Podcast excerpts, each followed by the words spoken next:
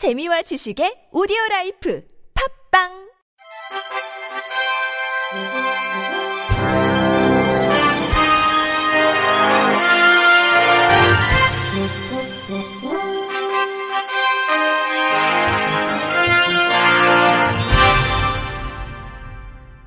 청취자 여러분 안녕하십니까? 4월 첫째 주 주간 KBIC 뉴스입니다.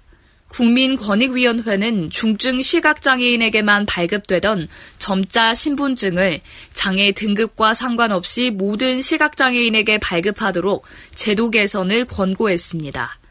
권익위는 전체 시각장애인의 80%에 해당하는 4에서 6급 시각장애인이 그동안 점자 신분증을 발급받지 못했다며 시각장애인의 정보 접근성이 나아질 것으로 기대한다고 밝혔습니다.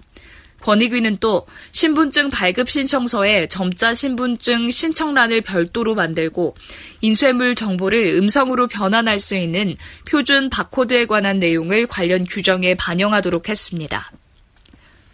한국시각장애인연합회와 한국농아인협회는 영화진흥위원회와 함께 시청각 장애인들의 영화 관람을 지원하는 화면 해설 한글 자막 서비스인 가치봄이라는 새로운 브랜드를 선보인다고 밝혔습니다.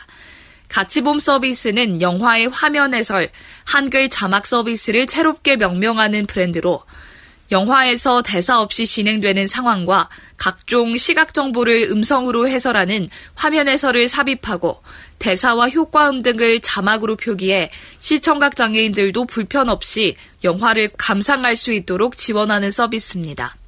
이번 가치본 브랜드 이름은 서비스에 대한 브랜드화를 통해 시청각 장애인들의 영화 관람에 대한 환경을 개선하고 비장애인들과의 소통과 공유로 대중들에게도 친숙하게 다가가기 위한 목적으로 한국시각장애인연합회와 한국농아인협회 관련 단체가 협의해 재정비했습니다. 이들 단체는 시청각 장애인들도 자유롭게 영화를 관람할 수 있고 비장애인들과도 함께 누린다라는 인식 개선이 가치봄이라는 이름으로 극장가에 확산돼 영화 관람 환경에 중요한 전환점이 되길 바란다고 밝혔습니다. 이어 시청각 장애인들의 영화 관람 환경을 더욱 적극적으로 개선하고자 장애인과 비장애인이 함께 관람하는 폐쇄형 시스템 도입을 준비 중에 있는 것으로 알려졌습니다. 고용노동부와 한국장애인고용공단은 지난 1월 30일부터 3월 18일까지 접수를 진행한 제28회 장애인 고용인식 개선 콘텐츠 공모전 최종 입상작을 발표했습니다. 함께 일하는 행복한 일터라는 주제로 실시된 이번 공모전은 그래픽 디자인, 웹툰, UCC 동영상 3개 분야로 진행됐으며 접수된 응모작에 대해 각 분야 전문가 심사를 거쳐 최종 입상작 21점이 선정됐습니다. 그래픽 디자인 분야에서는 류소휘, 최재혜 씨의 We Can Do It이 최우수작으로 선정됐으며 장애인이 아무것도 할 수 없다는 편견을 바꾸고자 영어 단어 캔을 이미지화해 할 수 있다라는 메시지를 전달했습니다. 웹툰 분야 최우수작은 이승은 씨의 서로에게 한 걸음이 선정됐는데 장애 편견을 가졌던 사장이 지체장애인 직원에게 업무를 주지 않다가 한 사건을 계기로 자신의 잘못을 크게 깨닫고 반성해 종업원의 능력을 인정하게 된다는 내용입니다. UCC 동영상 분야 최우수작은 박태환, 송유진, 이진욱, 최민영 씨의 당신은 공정한 평가를 하고 계십니까로 작품의 제목과 같은 질문을 던져 사람들이 가지고 있는 장애인에 대한 편견을 되돌아볼 수 있는 메시지를 전했습니다. 한편 각 분야의 최우수작 수상자들에게는 고용노동부 장관상과 상금 250만 원이 수여됩니다. 공단은 이번 공모전 입상작을 주제로 한 작품집을 제작해 배포할 계획입니다. 서울시가 제2기 서울시 장애인 인권증진 기본계획을 공개했습니다. 제2기 기본계획은 14개 중점과제 40개 세부 사업으로 서울시 장애인 의무고용률 목표 100% 달성, 지하철 전역사 엘리베이터 설치 등입니다. 우선 자체적으로 장애인 의무고용률을 올해 5.2%로 상향하고 매년 0.2%씩 강화해 2023년에는 6%를 달성한다는 계획입니다.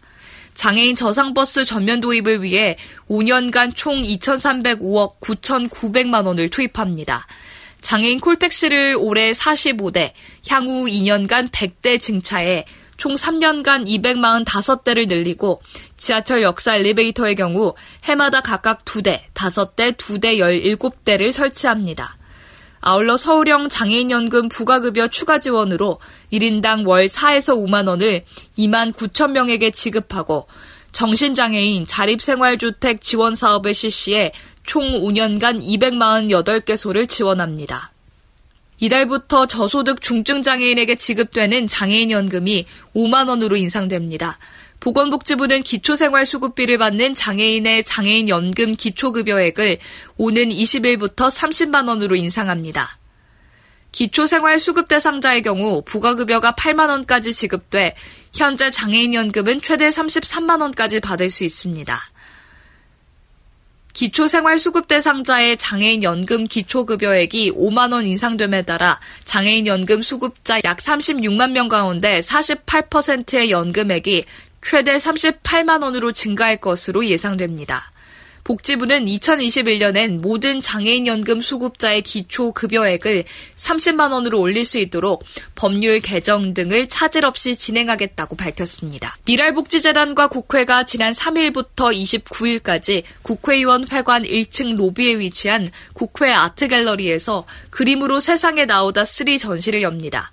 그림으로 세상에 나오다 3에는 김지민, 박한수 등 미랄복지재단 소속 작가 12명의 작품 20여 점이 전시됩니다. 해당 작가들은 서번트 증후군이 있는 자폐성 장애인으로 미술 분야의 특별한 재능을 가지고 있습니다. 이들은 미랄복지재단이 KB국민카드와 아산사회복지재단의 후원으로 진행 중인 발달장애인 미술교육 지원 사업을 통해 창작 활동을 지원받고 있습니다. 관람 시간은 오전 9시부터 오후 6시까지로 국회의원 회관 1층 안내실에서 신분증을 제시하면 누구나 입장할 수 있습니다. 정형석 상임대표는 지난해에 이어 대한민국 국회라는 상징적인 공간에서 전시를 하게 돼 기쁘고 감사하다며 앞으로도 미랄복지재단 소속 작가들이 재능을 꽃피워 많은 사람들에게 희망과 용기를 주는 예술인들로 성장하길 기대한다고 밝혔습니다. 부천시 해밀도서관이 과학 토크쇼 현장으로 변했다고 합니다. 시각장애인들이 진행하는 팟캐스트 해밀점 톡톡의 공개 방송 현장인데요. 현장에 CPBC 전은지 기자가 다녀왔습니다. 과학자들이 묻는 흥미로운 과학 퀴즈에 관객들이 너도 나도 손을 듭니다. 인천 가톨릭 사회복지회 소속 해밀도서관이 진행하는 팟캐스트 해밀점 톡톡의 공개 방송 현장입니다.